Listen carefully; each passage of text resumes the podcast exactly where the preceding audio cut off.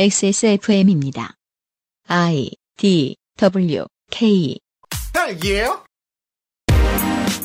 그 아실의 유승균 PD입니다.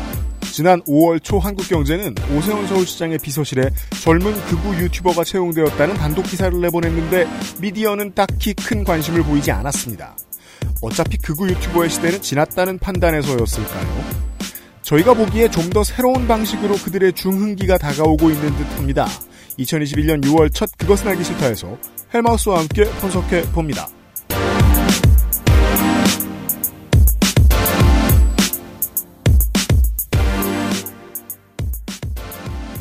한 주 잘 지내셨습니까? 청취자 여러분. 어떻게 이렇게들 얍삽하십니까? 저 빼고 다 백신 맞네요. 윤세민 에디터도 맞을 거예요. 네, 저도 예약을 했습니다. 네. 내일 이 시간에 다시 소개를 해드리겠습니다. 늦으신 분들 앞으로 한참 늦을 가능성이 있는데요. 저처럼. 그렇다고 하더라도 운에 한번 걸어보실 필요는 있겠습니다. 네. 뭘요? 저희들이 지금 목요일 오전에 녹음을 하고 있는데 오늘부터 60세 이상인 분들만 전화 예약을 받습니다. 전화 예약에 프리미엄이 좀 있다는 사실은 여러분들이 이젠 알고 계시죠. 네. 60세 이하인 분들은 모바일 온라인에서만 신청이 좀 가능한데 네. 그래도 대처하는 방법에 대해서 내일 이 시간에 한번 소개는 더 해드리죠. 백신 빨리 많이 맞으시고요. 네. 네. 잠시 후에 헬마우스님과 함께 잊혀졌던 뉴스 하나를 꺼낼 텐데 거기에서 재미있는 사실들이 몇 가지 도출이 됩니다. 언론은 계속해서 보수 야당이 뭔가 변화했고 새로워진 것처럼 말을 하고 있지만 해석을 해보니까 지난번보다 더 나빠진 흔적들이 좀 보이더라고요. 그것들을 찾아볼 수 있었습니다. 그냥 묻혀진 기사 하나 꺼낸 줄 알았는데. 잠시 후에 시작하죠.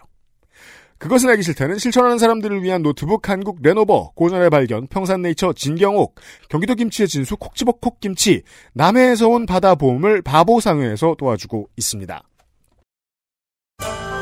녹용 중 으뜸이라여 시베리아 알타이 지방에서 자란 사슴뿔 인삼 불로장생을 위한 원료 중 가장 높은 평가를 받은 것이 고려 인삼이었습니다. 버사 그 질긴 생명력을 벗삼아 면역을 생지황 냉기를 가진 뿌리 식물로 인삼 녹용의 온기와 만나 음양의 절꿀 제주산 봉개꿀 깊은 풍미와 진한 농도로 이 모든 것을 담아 진경옥 평산네이처 초일류 글로벌 PC 브랜드 레노버에선 내가 원하는 컴퓨터를 커스터마이징할 수 있다, 없다? 지금 XS몰에서 확인하세요. Lenovo for those who do.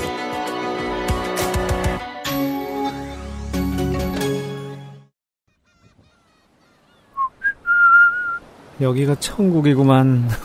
바다 소리 좋고. 아, 시원하다. 어디? 맛 좋다. 여보, 지금 거실에서 뭐해? 신선한 남해바다의 맛. 맥주만 있으면 뭐해? 술안주는 바보상회. 바보상회를 광고를 좀 하긴 했었는데 네. 런칭을 제대로 한 건 처음입니다. 이미 드셔보시고 깜짝 놀라신 분들이 있습니다. 저희들이 보통 이제 물건을 처음 테스트해보자마자 이건 합격. 그렇죠. 이라고 소리를 치는 물건들이 가끔 있는데 네. 바보상회가 그랬습니다. 오늘 이제 말씀드릴 거는 뭐냐. 드디어 들어온 여러분들의 친구 안주입니다. 네. 술안주가 들어왔습니다. 그 중에서도 마른 안주. 과거 멸치 세트에서 검증받은 바보상의 어마어마한 퀄리티가 마른 안주로 나와요. 이 퀄리티와 비슷하게 이제 온라인에서 찾아보려고 했는데, 되게 비싸더군요. 네. 남해 바다에서 잡아올린 신선한 해산물들의 향연입니다. 아기 꼬리포, 오징어, 잎 등 특색 있는 라인업이 눈에 띄고요. 특색 없는 라인업도 사보면 특색이 있습니다. 퀄리티가 특색이에요. 반건조 오징어, 버터구이 오징어, 가문어, 특쥐포 등 익숙한 녀석들도 물론 있고 네. 익숙하지만 특색 있는 퀄리티를 가지고 있습니다. 그렇습니다. 혼술 세트와 단품으로 구성이 되어 있어서 골라 담는 재미가 있고요. 그렇습니다. 좀 내가 캐캐 묵은 사람이고 옛날 물가밖에 몰라. 내가 직접 장을 안 봐. 이렇게 게으르다. 네. 그런 분들은 요즘 해산물 값이 어떤지 모르죠. 그렇죠. 네. 마트에 가서 지금 당장 오징어 한 마리 가격을 확인해 보시면은 네. 이 가격이 저희 몰에서 팔고 있는 가격이 저렴하다는 걸 아실 수 있습니다. 이 가격이 저렴하다는 건요. 사서 먹어야 이해할 수 있습니다. 10년 전으로 돌아가면 이해할 수 없는 이야기죠. 네. 오삼불고기에서 삼겹살이 더 많아졌다. 그렇죠. 맞아요. 그렇죠. 그리고 이제 코로나 시대의 변화 중 하나가 네. 이제는 혼술이 궁상도 아니고 네. 어쩔 수 없는 것도 아닙니다. 그럼요. 혼술, 취향이에요. 네. 자체가 매력이 있다는 걸 많은 사람들이 알게 되었습니다. 그러니까요. 2000년대는 저만 알고 있었는데 그 반건조 혹은 75% 건조 90% 건조 이런 물건들 구하는 거 생각보다 손이 좀 안 갑니다. 비싸니까. 네. 한번 확인해 보시길 바랍니다. 저희들은 크게 긴 검증 과정을 거치지 않았습니다. 바보상회의 경우에. 왜냐면 술안주라서요. 일단 이제 샘플이 들어오자마자 다 득달같이 먹었고요. 네. 술이랑 같이. 그렇습니다. 그리고 다 취했어요. 깜짝 놀랐습니다. 네. 엑세스몰에 있습니다.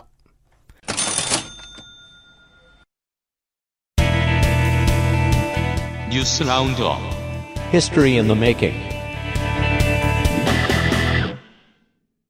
두 개의 신문사의 칼럼과 사설을 읽어드리죠. 첫 번째, 5월 31일 이준석 돌풍은 민주당엔 죽비다. 이런 제목입니다. 내용 일부를 읽어드리죠. 이전 최고위원이 가진 젊음과 변화의 이미지가 국민의힘의 보수 꼰대 이미지를 지워나가고 있는 것은 사실이다. 이전 최고위원 스스로 돌풍의 이유를 지금까지 이슈를 피해 다니기만 했던 정치권의 보신적 회피 기동에 대한 유권자의 염증이라고 밝힌 것은 새겨볼 대목이다. 이준석 돌풍은 민주당의 꼰대 이미지를 강화시킨다. 또 하나, 5월 28일 사설입니다. 이준석 돌풍에 담긴 변화 열망, 정치권 직시해야가 제목입니다. 이준석 돌풍은 우리 정치권 전체에 변화라는 화두를 던졌다. 변화를 두려워하지 않는 정당이 민심을 얻는다는 사실을 잊지 말기 바란다. 앞은 경향신문, 뒤는 한겨레입니다. 무슨 말 하는지 알겠습니다. 지금의 사실들을 떼어놓고 생각하면 맞는 말도 있습니다. 하지만 지금의 사실들을 종합해서 오늘과 내일 헬마우스와 분석해본 결과 전혀 맞는 말이 아니고요.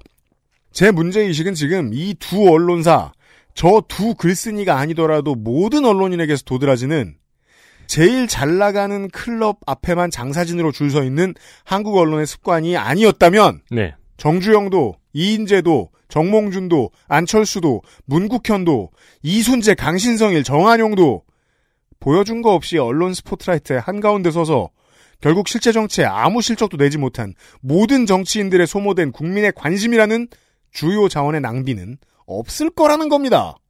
농어촌 비닐하우스 위에서 자다 죽어가는 노동자들을 구제하는 법, 다주택자에게 중과세하는 법, 금융소비자들이 더 자세한 상품 설명을 듣도록 보장해주는 법, 요즘 은행 가면 양해해달라고 써있습니다. 길게 설명해야 된다고. 네. 마을도서관, 직접 지원이라는 언론 풍파 이슈를 회피해서 국제단체를 통해 이룬 대북 인도적 지원, 따릉이, 이런 거 제가 알기로는 실제로 여러분들이 높은 확률로 모르실 이름에 국회의원, 시의원, 보좌관, 시민단체 활동가와 회원 등을 통해 이루어졌습니다. 누군가가 실제로 우리 삶과 국제정세를 변화시키는 동안 실제로 줄 서 있는 기자들 앞에서 비트에 포즈 몇 번 잡은 정치를 이룬 것도 이룰 계획도 없고 검증도 안 된 사람 주변에 바람잡이처럼 모여서 기사를 써주고 포털이 그 기사를 위에 올리면 그게 돌풍으로 변해서 경향신문에 이달에만 대여섯 번 돌풍이라는 검색어로 잡히는 정치권의 대안이 된다. 삶의 현장에서 열심히 사는 전 국민을 도외시하는 그들만의 파티라고 생각합니다. 민생에 실제로 도움이 되는 젊은 정치인들 많습니다. 스타성만 없고 언론을 만나는데 낯을 좀 가리는 정치인들 꽤 있습니다. 라디오 진행을 제가 해보고 충격을 받았습니다. 실제로 카메라하고 마이크 앞에 아직도 울렁증이 있는 국회의원들이 있다는 걸 제가 알게 됐기 때문입니다. 일은 안 하고 너절하게 계속 카메라 앞에만 존재하는 사람과 일을 주로 하고 티내는데 미숙한 사람이 따로 있다는 거. 저는 아직 적응도 안 되고 화가 납니다. 미디어가 발로 뛰어서 찾아내서 소개를 해야죠. 아무리 열동률, 클릭수, 청취율, 시청률이 보장되면 사람들이 백신 안 맞고 죽어도 괜찮은 게 요즘 한국 언론이라지만 한국 사회 이번 주에 양대 이슈, 이준석 돌풍과 한강 대학생 사망 미스테리 이 주변을 겹겹이 에워싼 언론인들을 보고 있으면 주식시장으로 말하면 언론이 작전 세력으로 부동산 시장으로 말하면 언론이 기획 부동산 사기꾼으로밖에 안 보입니다. 물론 그럼에도 불구하고 시스템이 바뀐다면 사람들은 뭐 언제 그랬냐는 듯이 재구시를 하고 능력을 발휘하는 게 사실입니다. 네. 이번 주에 PT수첩이 공개한 대로 이명박 정권 시절에는 한나라당 안 찍을 것 같은 재외국민 문서 발급 안 해줘가지고 투표 못하게 하는 일이나 하고 있었습니다. 너절한 운명의 외교부 직원들이 지금은 되게 눈부신 성과를 연이어 내고 있단 말이죠. 포털에 사실상 하청업체로 전락한 언론사의 운명을 바꿀 만한 시스템만 마련된다면 언론인 개개인을 린치하고 다니고 싶은 욕망에서 저도 벗어날 수 있지 않을까. 언론인들도 본인들이 가진 능력을 충분히 발휘할 수 있지 않을까 합니다. 취재할 시간을 줘야 취재를 하죠. 하루에 기사 20개 쓰라 그러는데. 개인을 미워해봤자 시스템 디버깅에는 도움이 안 되더라고요. 겪어보니까. 네. 미워하는 건 추천을 많이 받고 신나죠. 시스템을 바꾸면 언론인들이 유능해질 겁니다. 예, 원래 유능하던 사람들일 가능성이 높기 때문입니다. 뉴스 라운드업, 오늘은 한 가지 주제에 대한 얘기입니다. 네, 5월 30일, 31일 양일간 P4G 서울 정상회의가 열렸습니다. 네. 플레임은 2021 서울 녹색 미래 정상회의입니다. 네. 처음 들어보시죠? 짐작하시듯이 기후변화, 지속가능 발전에 대해서 모여서 회의하고 연대하고 약속하는 자리죠. 네. 2017년에 처음으로 출범이 됐고 2018년 코펜하겐, 작년은 뉴욕, 올해 서울에서 열렸습니다. 그렇습니다. DDP에서 열렸더라고요. 네. 이런 거 하려고 컨벤션 센터 짓는 겁니다. 그렇습니다. 현재까지는 뭐 회원국이 10몇 개 이 정도에 지나지 않는 것으로 이야기하지만 지금 2번 모였는데 회원국 아닌 나라들이 다 모이고 있습니다. 네. 네, 특사를 보내고 있고요. 문재인 대통령은 이 자리에서 개발도상국에 대한 공적개발 원조 확대를 약속했습니다. 지금 우리나라가 개발도상국에 지원하는 원조 중에서 기후나 환경 관련 원조가 전체 원조에서 19.6%이거든요. 네. 이걸 2025년까지 28.1% 이상으로 확대하겠다는 방침입니다. 2000년대가 오기 전까지는 한국은 공적개발 원조 같은 거 사실 꿈도 잘 못 꿨고 해도 잘 못하는 나라였는데 유럽이나 미국의 사례를 보면 공적개발 원조 같은 것을 할 때 보통 환경오염의 주범이 되는 시설들을 먼저 지어주는 성향도 있었습니다. 20세기까지는. 네. 그게 이제 개선이 되고 있습니다. 네. 그리고 13명의 각국 정상, EU 의장, IMF 총재들이 화상회의를 통해서 이번 회의의 결과물로 14개 항목의 서울 선언문을 채택했습니다. 네. 회원국들의 면면을 살펴보면 한국과 덴마크 정도를 제외하면 몇 개, 한두 개 나라들을 제외하면 보통 현재 공업이 매우 발전되어 있거나 앞으로 중견공업이 매우 발전할 나라들입니다. 네. 네. 일본은 당연히 이제 환경상이니까 그 고이즈미 신지로 네. 펑클색자가 참여를 했더라고요. 그렇습니다. 반갑더라고요. 네. 서울 선언문은 한국 빼고는 다 보도가 됐습니다. 아니 한국도 보도가 됐어요. 알아요. 네네. 네. 전문이 현재 많은 언론을 통해서 보도가 되었고, 네, 네 보도자료도 보도가 되고 있습니다. 이 서울 선언문의 내용은 지구 온도 상승폭을 1.5도 이상으로 올라가지 않도록 한다는 이제 이게 파리 협정인데, 그렇습니다. 예, 이 파리 협정을 이행하기 위한 방안, 그리고 해양 플라스틱 문제, 자원 순환, 기업의 ESG를 지원하는 방안. 국제 민간 협력과 자급 유입의 확대, 시장에 기반한 금융 지원에 대한 내용이 담겨 있습니다. 그렇고요. 자, 이게 이제 우리 정부의 주도가 상당히 들어가서 나왔던 메시지이고 야당의 반응을 좀 보겠습니다. 야당 정의당은 5월 31일 P4G가 구체적이고 새로운 내용은 없이 정부가 친환경 이미지만 가져가려 한다고 지적을 했습니다. 네. 좀 뭉뚱그린 지적인데요. 심상정 의원이 문재인 대통령에게 요구사항을 밝혔거든요. 여기에 이제 정의당의 지적이 좀 구체적으로 드러납니다. 네. 2030년 탄소 배출량 감축 목표 상향, 신규 석탄 화력 발전소 및 석탄 산업에 대한 공적 금융 지원 중단, 네. 가덕도, 제주, 새만금, 신공항 계획 중단, 에너지 전환 과정에서 노동자들에게 발생할 수 있는 피해 완화입니다. 네. 이것들 중 일부는 지금 정부가 이미 받아들여서 시작을 하고 있고요. 야당 얘기하는데 정의당부터 말씀드리는 이유는 국민의힘이 이렇다 할 반응을 내놓지 못했기 때문인데 국민의힘도 반응이 있긴 있었거든요. 가장 안 중요해서 제일 뒤로 배치했습니다. 네, 그래서 국민의힘보다 녹색당을 먼저 소개를 드리자면 녹색당의 이은호 기후정의위원장은 우리나라가 국내와 해외에 건설하는 신규 석탄 화력발전소의 폐쇄를 요구하는 단식을 했습니다. 네. 사실상 녹색당이 이번 선전전에 사활을 걸 수준으로 열심히 뛰어들었다라고 볼 수 있겠습니다. 그래야 할 의무가 있고요. 네. 네, 그리고 사고가 있었어요. 개막 영상에 서울인 것처럼 평양의 스카이뷰가 들어간 겁니다. 1초 좀 넘게 들어갔습니다. 1초. 네네. 네. 제작업체의 실수라고 하는데 이쪽 업계에서 일하는 지인이 있어서 물어보니까 지금 이게 제일 큰 뉴스라고 하더라고요. 네, 뭐 모르긴 모르겠습니다만은 이제 SBS처럼 일부 이제 내부자들 중에 사상이 의심스러운 사람이 있지 않겠느냐 정도로 접근하는 게 첫 번째 방식일 것 같은데 저 아직은 모릅니다. 업체의 입장을 보면은 가장 많이 다운받은 영상을 다운받는 과정에 있어서 실수가 있었다고 하더라고요. 그럼 또 일베에서 라이브러리 흐린 건가요?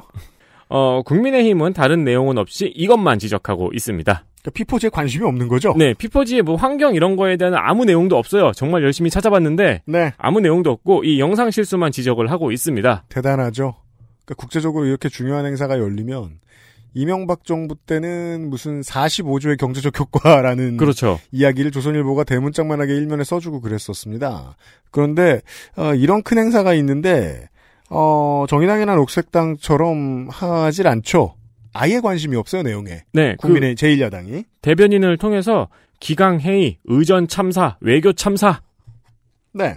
그렇게 지금 전하고 있습니다. 여러분들이 P4G에 대해서 그 포털에서만 뉴스를 보셨으면, 라디오에서 뉴스를 들으셨거나, TV에서 저녁에 뉴스를 보셨으면, 내용들을 구체적으로 좀 보셨을 텐데, 포털에서만 뉴스를 읽으셨으면, 이 일만 보셨을 겁니다. 그렇죠. 사실 그래서 이거밖에 보도가 안 됐어요. 따지고 보면 지금 국민의힘은 P4G가 뭔지 모르는 거예요. 정부는 개도국의 녹색 성장을 지원하는 연 500만 달러의 그린 뉴딜 펀드 신탁 기금을 신설해서 연 400만 달러를 공여하기로 했습니다. 그리고 국민연금은 P4G에 하루 앞서서 ESG 투자 원칙을 도입했습니다. 네. 석탄 채굴 발전 사업에 투자를 안 하는 네거티브 스크리밍을 의결한 겁니다. 그렇습니다. 기업들도 많이 참여를 해서 자원순환 기술을 발표하거나 현대차, 폭스바겐, 다임러 등 글로벌 자동차 회사들도 탄소 배출에 대한 계획을 발표했습니다. 네, 제가 아까 말씀드린 대로 정의당이 이야기한 것들 중에 조금 더 온건한 일부를 이미 추진하기 시작했다는 이야기입니다. 네, 하지만 지금 언론에 특히 경제지에 가장 많이 나오는 건 최태원 회장이 이야기한 ESG 경영에 대한 인센티브 이야기입니다. 그렇습니다. 이것도 하긴 할 건데. 네. 네. 회장님이 말씀 안 하면 안 받아 써주죠. 그렇죠. 네. 그러니까 이제 경제지는 뭐 돈 달라는 이야기를 먼저. 네. 하나 봐요. 한 번에 P4G에 대한 모든 내용을 정리해서 볼 수 있는 기사나 자료는 거의 없고요. 네. 현재 이제 P4G에 대해서 뭐 그 안에 내용, 회의의 내용, 반론 등을 서칭을 하려면은 네. 아마 두 자릿수의 기사들을 살펴보셔야 할 겁니다. 일단 기본적으로 보도자료만 전하고 있는 기사가 있고요. 네. 이건 이제 뭐 정부 보도자료도 있고 기업 보도자료가 있겠죠. 그리고 P4G에 대한 환경단체의 반응도 있습니다. 예. 그 행사장 앞에서 반대 시위도 하고 그랬거든요. 그러니까 이것은 이제 그 녹색은 모르겠고 성장이 마음에 안 든다는 게 주요 내용입니다. 그렇죠. 시장에 넣으면 결국 환경오염의 주범으로 다시 돌변할 수밖에 없다는 게 이런 비관적인 그 해석이 시민단체들의 해석이고, 네. 네, 그리고 이제 구체적인 수치를 요구하는 단체도 있고요. 맞습니다. 네. 그런 이제 내용과 반응, 반론들을 전하는 기사가 있습니다. 이건 그래도 취재를 했죠. 그렇죠. 그리고 조선 비지에서 연속으로 필사의 힘을 다하고 있는 개막 영상에 평양이 나온 이야기. 요렇게 세 갈래로 크게 볼 수 있습니다. 그거 말고도 조선 비지에서 특이한 기사가 있다면은 국민의당 소식. 안철수 대표가 이 행사 기간 동안 한강을 뛰면서 쓰레기를 주웠다는 소식입니다. 네. 안철수 대표는 무슨 일이 있으면 일단 뛰네요. 여러모로 상징적이죠. 국민의당이 혹은 안철수라는 정치인이 녹색 성장 에 대해서 이해하는 수준이 이거라는 겁니다. 뛴다. 쓰레기 줍는다. 네. 네. 80년대식 이해. 이렇게 간단한 아이콘만 만들어서 배포하는 방식. 그리고 그 아이콘의 그림 말고는 실제로 더 깊은 이해가 없는 것. 이것을 한국에서는 전통적으로 대안정치라고 부릅니다. 저는 조선비지 기사 중에서 그게 제일 웃겼어요. 네. 평양 영산 들어간 개막 영상. 정부 돈 들어갔다. 아, 당연하지. 어디서 도둑질을 해오라는 거야. 지금 이제 한 뭐 대여섯 문단 짧게 이렇게 소개를 해드렸는데 이거 글 긴 거 아니거든요. 에디터가 준비한 이 원고도 이렇게 보도하면 됩니다. 보도하고 싶으면 이렇게 보도했으면 됩니다. 이게 일반적인 방식이죠. 야당의 반응을 전하고 정부가 하자고 했던 것, 정상들이 하자고 했던 것을 이야기하고 기업들이 어떤 반응을 보였는지 이야기하고 하면 그만입니다. 무슨 일인지 알려주고. 근데 그 모든 것 중에 1초의 시간을 다 썼죠. 네. 아, 어떤 분이 저한테 물어보시더라고요. 왜 자꾸 포털을 뭐라고 하냐. 난 네이버의 뉴스 스탠드에서 보는데 첫 번째면은 그 언론사가 골라준 기사다. 네. 그거 보시면 돼요. 그럼 돼요. 하지만 옆 페이지로 넘기면 네이버가 골라준 기사가 나오죠. 어려울 거 없습니다. 딱 두 번만 예시를 잡아서 아무 때나 타이밍에 네이버가 골라준 그 섹션에 맨 위에 올라온 30개의 기사를 보세요. 아마 90%가, 95%가 통신사와 경제지, 보수지일 겁니다. 다음도 비슷할 겁니다. 관련해서 이제 가장 그나마 열심히 이것을 실험해보고 열의를 가지고 아이템을 준비해서 보도한 것이 3월이었나요? 그 MBC 스트레이트에서 네이버 뉴스 알고리즘을 분석하는 실험을 해봤습니다.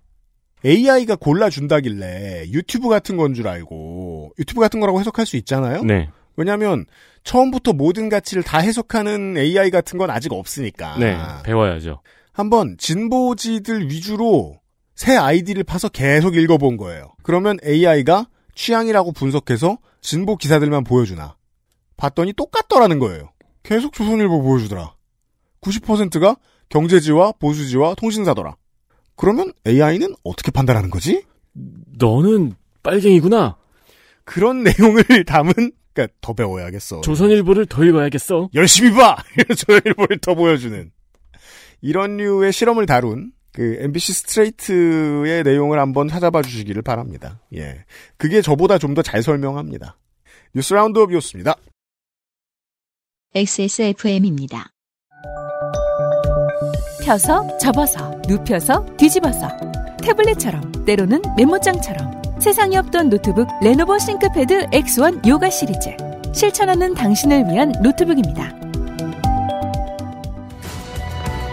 Lenovo for those who do.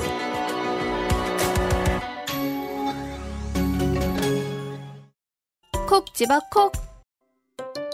깔끔한 맛의 경기도 김치를 만들기 어려울 땐 콕 집어 콕. 오차 없이 지켜지는 절임 과정, 양념 배합, 저온 발효, 숙성. 정부가 보증한 전통 식품 인증 업체예요. 그러니까 김치가 생각날 땐 콕 집어 콕. 신선한 남해바다의 맛. 혼술 세트로 부담 없이 간편하게. 맥주만 있으면 뭐해. 술안주는 바보상회.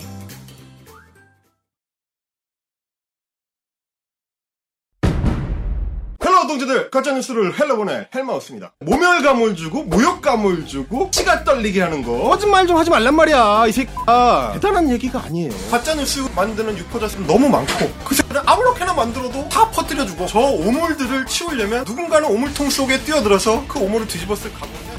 가짜뉴스 확인 과정 헬마우스 코너 팟캐스트 에디션.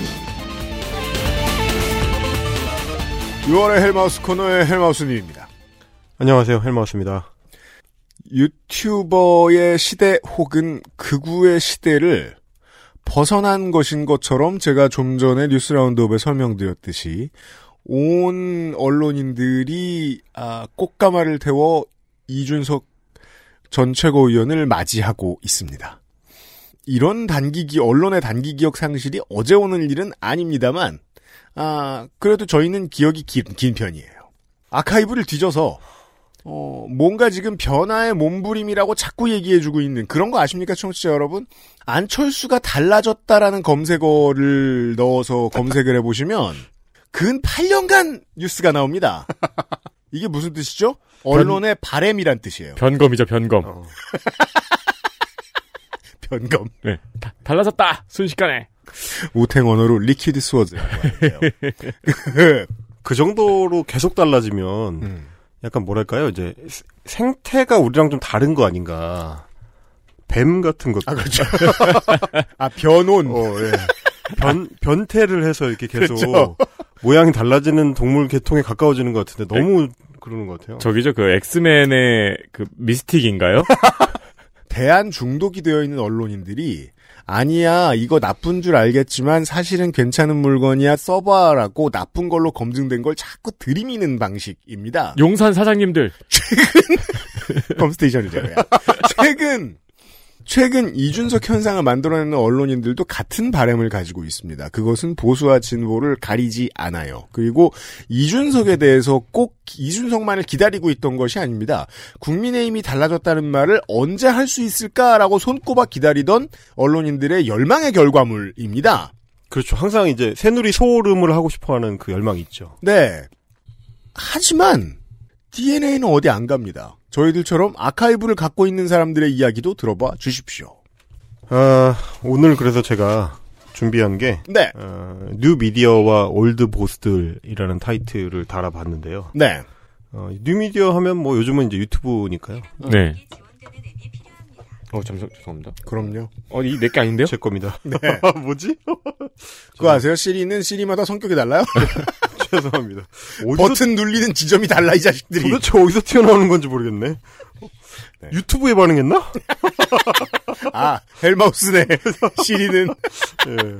하여튼, 그래서 그, 뉴미디어를 네. 어떻게 바라보고 있는가에 대한 문제들, 그, 올드보스가 뉴미디어를 만났을 때 어떻게 반응하는가, 이런 얘기를 좀 하려고 준비를 해봤는데요. 네. 어디서부터 출발해야 될까 생각하다가 잡은 지점이 지난 5월에 주목받지 못한 단독 기사가 하나 있었습니다. 아 진짜요? 네. 주목받지 못하는 단독 기사 겁나 많습니다만.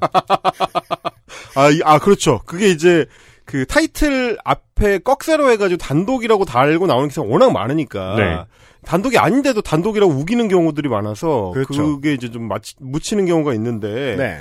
이 기사. 아주 오랜만에 한국경제가 단독이라는 그 꺽쇠를 넣은 이 기사는 네. 실제로 단독이었습니다. 아, 안타깝네요. 정말 쉽지 않은.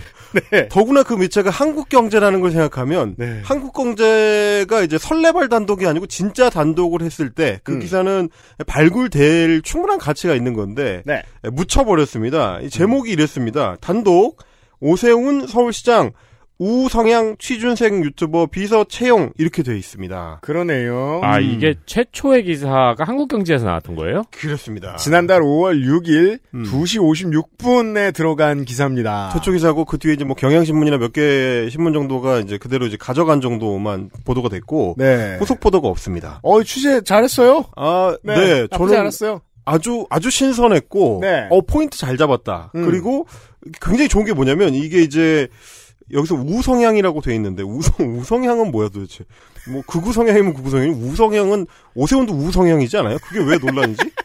우성향 서울시장이 우성향 취준생 유튜버를 뭐 비서 채용했다 뭐 이런 건데. 네.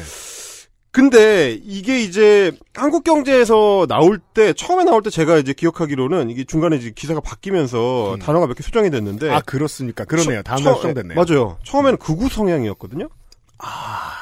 극우 성향 취준생 유튜버 뭐 이렇게 해가지고 달리고 나왔어요. 네. 기사로는 그 편이 훨씬 더 섹시한데 그래야 사실 얘기가 되죠. 네. 우성향 그 오세훈이 우성향 유튜버를 고용하는 거는 뭐 있을 수 있는 일이니까. 네.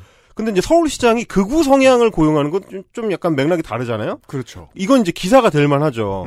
그래서 아마 기사를 썼을 건데 일단 한국경제도 단독 잡았을 때는. 어떤 뭐 정치적인 고려 이런 거 이전에 일단 때리고 보는구나. 그렇죠. 역시 장사가 먼저다. 그럼요. 이런 생각을 하게 되는 거고. 네. 네. 이게 이제 말하자면 이 맥락 우성향 취준생 유튜버를 서울시장실에 비서로 채용하는 것이 한국경제 같은 데서 봤을 때도 뭔가 좀 이상하다 싶을 정도. 아, 네. 어떤 맥락이 있다는 거예요. 그래서 기사를 좀 자세히 봤더니. 재미있는 포인트들이 몇 개가 있습니다. 네. 자, 서울시에 따르면 오 시장은 최근 유튜버 A 씨를 이게 원래 이제 처음에 기사 나올 때 배 씨였거든요. 근데 이것도 바꿨더라고. 네. 예, 배 씨가 그 윽튜브 배우군은 아닙니다. 참고로. 아, 네. 예, 미리 말씀드리면. 자, 최근 유튜버 배 씨를 메시지 비서라는 이름의 별정직 공무원 8급입니다. 네. 여기에 채용을 했다. 서울시장 메시지 비서는 시장이 대내외에 발표하는 연설문 등의 초안 작성을 담당한다. 평소 시장의 공약이나 정치 철학에 대한 이해를 바탕으로 주요 홍보 매체의 문안을 쓰기도 한다. 오 시장과 시민의 소통을 잇는 메신저 역할이다. 이렇게 한 걸 보니까 메시지 비서라는 게 나름 꽤 중요한 역할을 하는 자리인데 네. 여기에 유튜버 A씨를 기용한 게 굉장히 좀 이례적인 사건이라고 보는 것 같습니다. 네. 저도 이제 오 시장 전에 이런 서울시장의 연설문을 쓰던 분을 알고 있는데, 네. 보통은 언론사에서 잔뼈가 굵고, 그렇죠.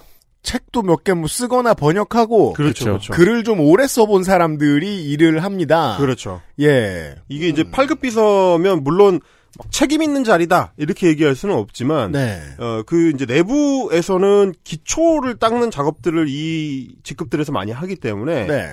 경험이 없는 사람이 맡기에는 상당히 좀 부담이 있는 자리이긴 하거든요. 굉장히 중요하고 유명해지는 자리잖아요. 그렇죠. 네. 이게 그렇죠. 이제 네. 이 단계를 거쳐서 그 다음 공직 커리어들이 이제 보통 시작이 되기 때문에. 네. 근데 이제 한국경제에서 지적한 건 이런 겁니다. 오 시장이 A 씨를 메신저? 예, 왜 메신저라고 했지? 메시지 비서로 채용한 것은 사실은 메신저 대신 대답해주는 사람이요. 오타죠. 네, 메시지 비서입니다. 네, 메신저 비서 있으면 되게 웃기긴 하겠네요. 카카오톡 관리해주는 사람이요. 그러니까. 근데 되게 중요한 사람한테 맡겨야 될 거 아니고 잘못하면 막. 그렇죠. 뭐, 저 단톡방에 이상한 거 올리고 잃어버리면 큰일 나잖아요. 네. 그리고 또 시키기가 훨씬 어려운 게 무슨 이모티콘 쓰라고 어떻게. 그러니까요. 뭐, 오세훈 시장 그 카카오톡인데 받은 글 뭐 이래가지고 이상한 거 올리고. 야, 여름에 카카오 프렌즈 세 번째 거 봐봐. 그럴 수 없으니까. 네. 자, 하여튼 메시지 비서로 채용한 거는 파격적인 실험이라는 분석이 나온다. 업무 경력을 인정하기 어려운 취업 준비생을 별정직 공무원으로 채용하는 사례는 드물기 때문이다. 아니, 되게 재밌는 게 취업 준비생이라는 건 취업하려고 하는 사람. 직업군이 아니잖아요. 저도 취업 준비생이 너무 웃겼던 게 네. 유튜버면 유튜버잖아요. 그러니까요. 유튜버면 유튜버지 도대체 취업 준비생은 뭘까? 일단 유튜버를 직업으로 보지 않기도 하고요. 네, 이것도 너무한데 굳이 콕 집어가지고 취업 준비생이라고 한 걸 보고 이거 도대체 이게 이제 이런 기사를 마주치게 되면 특정 단어를 이렇게 굳이 사용할 때에 기자의 이 해석의 틀이 뭘까? 그렇습니다. 기자가 뭔가 이 단어를 굳이 집어넣었을 때는 기사에 충분히 반영하지 못한 어떤 나름의 뭐랄까요, 억울함 내지는 앙심 같은 게. 그렇죠. 이거, 들어있는 거다. 그런 생각을 하게 되거든요. 지금 기자가 뭔가 배알이 꼴려 있어요. 그렇죠. 그러니까 뭔가 이 취업준비생이라는 단어 관련된 무슨 말을 하고 싶은데, 데스킹 과정에서 잘려나갔거나, 혹은 거기까지는 가지 말라고 제지를 받은 어떤 맥락이 있지 않을까. 예, 이 뭘 하고 싶어. 근데 거기까지 얘기 못한 맥락이 있는 것 같다라는 네. 생각을 하게 되는 거죠. 그래서 이 단서들을 몇 개를 가지고 좀 찾아봤습니다. 그랬더니 이 우성향 유튜버의 유튜버 활동명은 라인맨TV입니다. 라인맨 네. TV. 알 발음을 네. 이제 정확하게 하고 싶었던 모양이에요. 네. 라인맨 TV. 실제로 이제 뭐 영상 보면 이제 그 알 발음을 굉장히 주의 깊게 발음을 하는 걸 알 수가 있습니다. 네, 영상 보고 오셨고. 네, 그래서 라인맨 TV 보면 제가 뭐 이제 캡처를 몇 개 해왔는데 지금은 이 프로필도 바뀌었고 뭐 다 바뀌었습니다. 그렇죠. 네, 전부 바뀌어서 초기에 캡처하길 잘했다라고 생각한 요 대목인데 라인맨 TV 구독자 2.33만 명인 뭐 지금도 별로 그렇게 크게 늘지 않았습니다. 네. 근데 그 사실 예전에 이 유튜브 계정에 올라왔던 영상들을 보면 굉장히 전형적인. 요즘은 뭐 아주 그냥 보편적인 단어로 쓰이고 있지만 사이버 레카. 아 예. 예. 그러니까 이건 이제 뭐 그 실제 그 직업인들을 비하하는 의도는 전혀 없는 일부 이제 탈법적인 업무 영업 행태를 보이는 그 레카 그렇죠. 운전하는 네. 사람들이 있죠. 네. 이제 그 경우를 이제 차용을 해가지고 역주행도 하고 신호위반도 하고 그러면서 유튜브를 운영하는 사람들을 네. 지칭하기 위해서 이제 레카 양산형 레카 유튜버 중에 하나의 양태를 갖고 있습니다. 네, 뉴미디어 업계에는 이제 레드오션처럼 돼서 고속도로에 레카로 가득 차 있어요. 그렇습니다. 뭐 하여튼 이슈만 터졌다 하면 이게 이제 최대한 빨리 현장에 도착해야지만 자기 일감을 딸 수 있는 것처럼 그럼요. 이슈가 터졌을 때도 최대한 자기 영상이 빨리 올라가야 조회수를 선점할 수 있으니까 일단 이제 썸네일부터 걸고 보는 거죠. 그런 썸네일들을 걸어왔습니다. 네. 복구한 썸네일 몇 개를 지금은 이제 썸네일 다 바꿔가지고 이 썸네일들이 아닌데 몇 개 전 복구해서 찾아봤더니 이런 겁니다. 월성 원전 조작 사건. 예, 이게 제가 이거를 굳이 가져온 게 썸네일이 뭐랑 비슷하냐면 신의 한 수랑 굉장히 유사합니다. 아, 그래, 네네네. 네네, 신의 한 수에서 이 느낌표, 느낌표의 활용, 요거 이제 굉장히 비슷합니다. 월성 원전 조작 사건 문시의 몰락이 시작됐다 이런 거 지금 네. 이런 이게 거. 그 팀원이 폰트를 네. 무료로 배포할 때만 해도 이럴 줄은 몰랐을 거예요. 극우의 폰트가 되었다. 모든 유튜브 썸네일이 네. 티몬의 폰트로 도배가 될 줄은 몰랐을 거예요. 티몬 구구체? 아 진짜 불쌍하네요 정말. 선의로 배포를 했더니 티몬 레카체. 네. 그리고 뭐 이런 것 뒤에 보시면 이제 그 나치의 옛날 사진하고 문 대통령을 이제 합성을 해가지고 나치가 그들을 덮쳤을 때 문이 그들을 덮쳤을 때 역시 느낌표 2개. 네. 예, 그리고 이제 그 다음에 윤석열 검찰총장이랑 문재인 대통령을 이제 VS 모드로 이제 붙여놓고, 윤석열! 문씨한테 소송 건다! 이거는 이제 물음표 하나 붙어 있어가지고, 약간. 잘 모르는, 소송 건다? 건다? 예. 물음표 느낌표. 물음표 느낌표. 느낌표를 하고 싶었는데, 실제로 소송은 안 거니까. 그렇죠. 약간 여지를 남겨둬야 되는 거죠. 네. 이런 식으로. 그러니까 썸네일이랑 제목 같은 걸 보면은 딱 봐도 아 이거 신의 한 수의 이 젊은이 버전이구나, 청년 버전이구나. 약간 그런 느낌을 줄 수가 있는 것들이었고. 네. 사실 이런 거는 한 8억 개 정도 있죠. 그렇죠. 엄청 많아요. 그래서 네. 사실 2.33만 명의 그 구독자라 그러면. 일반적으로 그냥 유튜브를 뭐 시작하고 싶다라는 생각을 어렴풋이 하는 보통 사람들 입장에서는 야, 뭐 만만치 않은 구독자다. 네. 뭐 수만 명이 그래도 본다는 거 아니야? 라고 착각하실 수가 있는데 이 양산형 우파 유튜버들 세계에서는 쩔입니다. 왜냐면 이 친구가 처음 유튜브를 개설한 게 2019년 5월이거든요. 그때가 언제냐면 윤서인을 비롯해서 소위 이제 우파 유튜버들이 쏟아져 나와서 성공 공식을 이제 만들어 가고 있던 시점이에요. 네. 네. 그래서 별놈 다 나왔거든요. 그 시점에. 네. 2019년 초부터 중순까지 해가지고 그때 뛰어들어가지고 구독자 2, 3만 명 못 모으면 이상하던 시절입니다. 오히려. 그러니까 유튜브를 시작하는 사람들이 이 우파 유튜버 혹은 사이버레카로 시작할 수밖에 없는 이유가 있어요. 네. 이게 이제 미디어 업계에 이제, 한 반 정도만 발을 걸치고 있는 분들한테는 이런 해설이 좀 필요한데, 이게 어찌 보면, 조금 전에 얘기했습니다만, 이 다음 달 헬마우스 코너의 예고이기도 합니다. 그, 영혼 없는 콘텐츠 시장은 숫자가 부풀어져 있어요. 왜냐면, 그렇죠. 영혼 없는 구독자들이 떠돌아다니거든요. 네. 그리고 영혼 없는 구독자들도 광고는 봐줄 거 아닙니까? 구독을 눌렀으니까? 그렇죠. 그렇다고 해도 유튜브 전업으로 이 숫자로는 전업이라고 보기 어렵습니다. 그렇습니다. 일단 전업이라고 보기도 어렵고, 뭐, 영혼 없는 구독자들 말씀해 주셨는데, 신의 한 수가 100만이 넘고, 말하자면 그게 이제 그쪽에서 확보할 수 있는 구독자의 맥시멈일 텐데, 나머지 채널들의 뭐, 성재준 채널이 한 60만 가까이 되고, 뭐, 그렇다고 해서, 그게 마치 이제 김성모 선생님의 만화에서처럼, 너 100, 나 60, 우리 160만. 이렇게 할 수 있는 게 아니거든요. 네. 신의 한 수의 100만 중에서 일부가 떨어져 나와서 또 성재준 구독하고. 당연하죠. 그 일부가 이렇게 구독하고. 네. 그러다가 이제 쭉쭉쭉쭉 내려가다 보면 2.3만 정도 된다는 얘기는 그냥 실수로 구독을 누르신 분들이 더 많다는 얘기예요, 대부분은. 뭐, 구독을 그러니까 사실. 구독의 후한. 초창기에는 네. 이 연령이 높으신 분들한테 약간 그렇죠. 구독을 눌러야 볼 수 있는 것 같은 그런 뉘앙스의 말들도 하고 그랬어요. 심지어는 구독의 개념이 없으시니까 네. 이게 컨텐츠의 내용이 없고 깊이가 얕다. 그렇죠. 그러면 그 구독 수도 실제 궁금증이 없고 내용이 얕아요. 읽는 수준이 얕아요. 그 숫자는 과대포장돼 있습니다. 그렇습니다. 예. 근데 이제 한국경제 기자가 기사를 쓸 때만 하더라도 이 이제 썸네일과 제목들이 남아 있었습니다. 예. 그래서 기사를 보고 이제 찾아간 그 이 온라인 유저들, 네. 인터넷 커뮤니티 이용자들이 막 뭐라고 하니까 일단 채널을 닫았습니다. 처음에는 채널을 닫았다가 조금 있다가 복귀를 했어요. 그래서 뭐 채널 날렸나라고 생각했는데 그게 아니었고, 뭐 뒤에서 혼자 무슨 생각을 했는지 모르겠는데, 이 프로필을 까만색으로 그냥 바꿨고, 원래는 무슨 3D 캐릭터 같은 남자가 이렇게 넥타이 메고 있는 그림이었는데. 네. 이 캐릭터, 이 옛날 캐릭터는 마치 약간, 프리첼 아바타 같은 느낌. 저는 세이클럽 말하려고. 아, 맞아요. 세이클럽. 예, 네. 세이클럽. 이불 뒤집어 쓴 기본 K를 방금 벗어난. 그리고 이제 제가 추정하기로는 저 아이폰에서 기본 제공하는 이모지. 예, 이모지를 이제 조합을 한 것 같습니다. 네.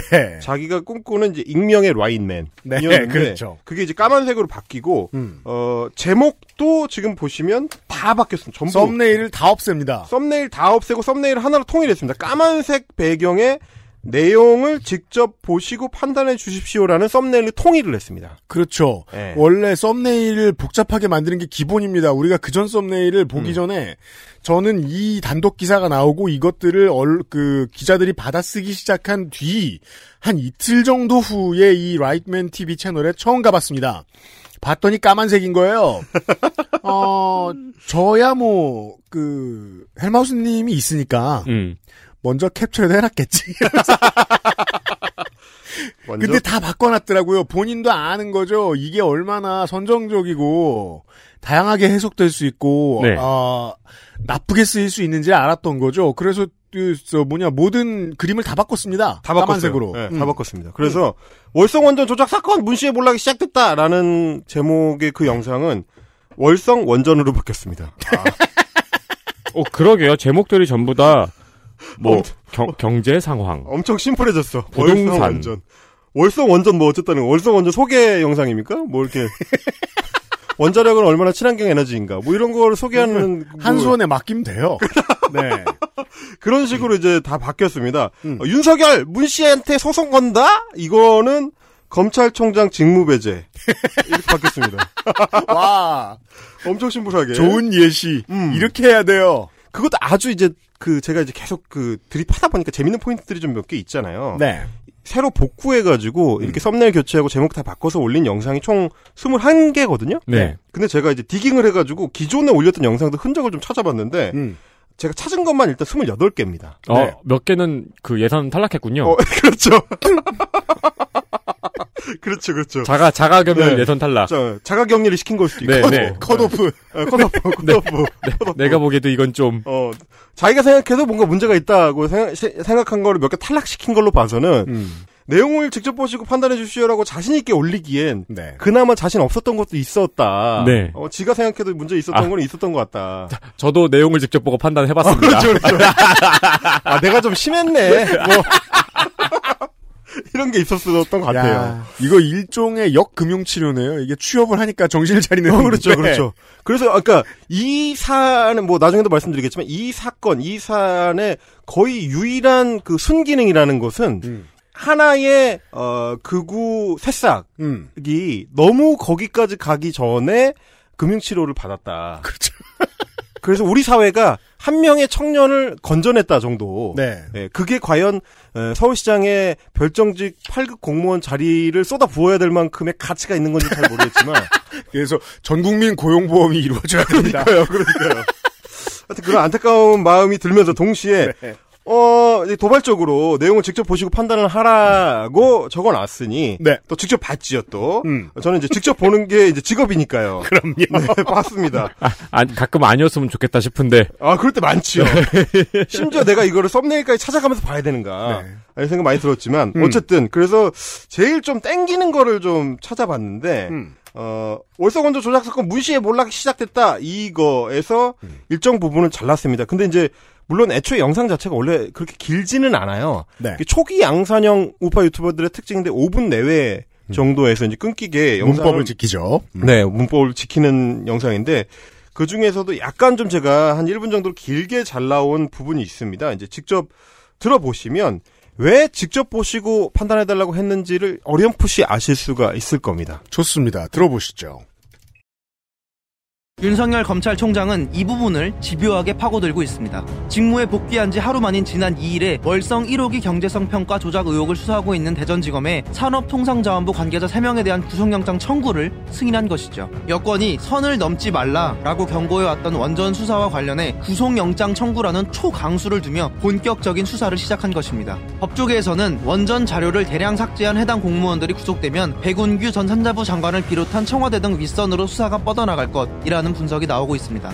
모든 판이 극적으로 뒤집히고 있습니다.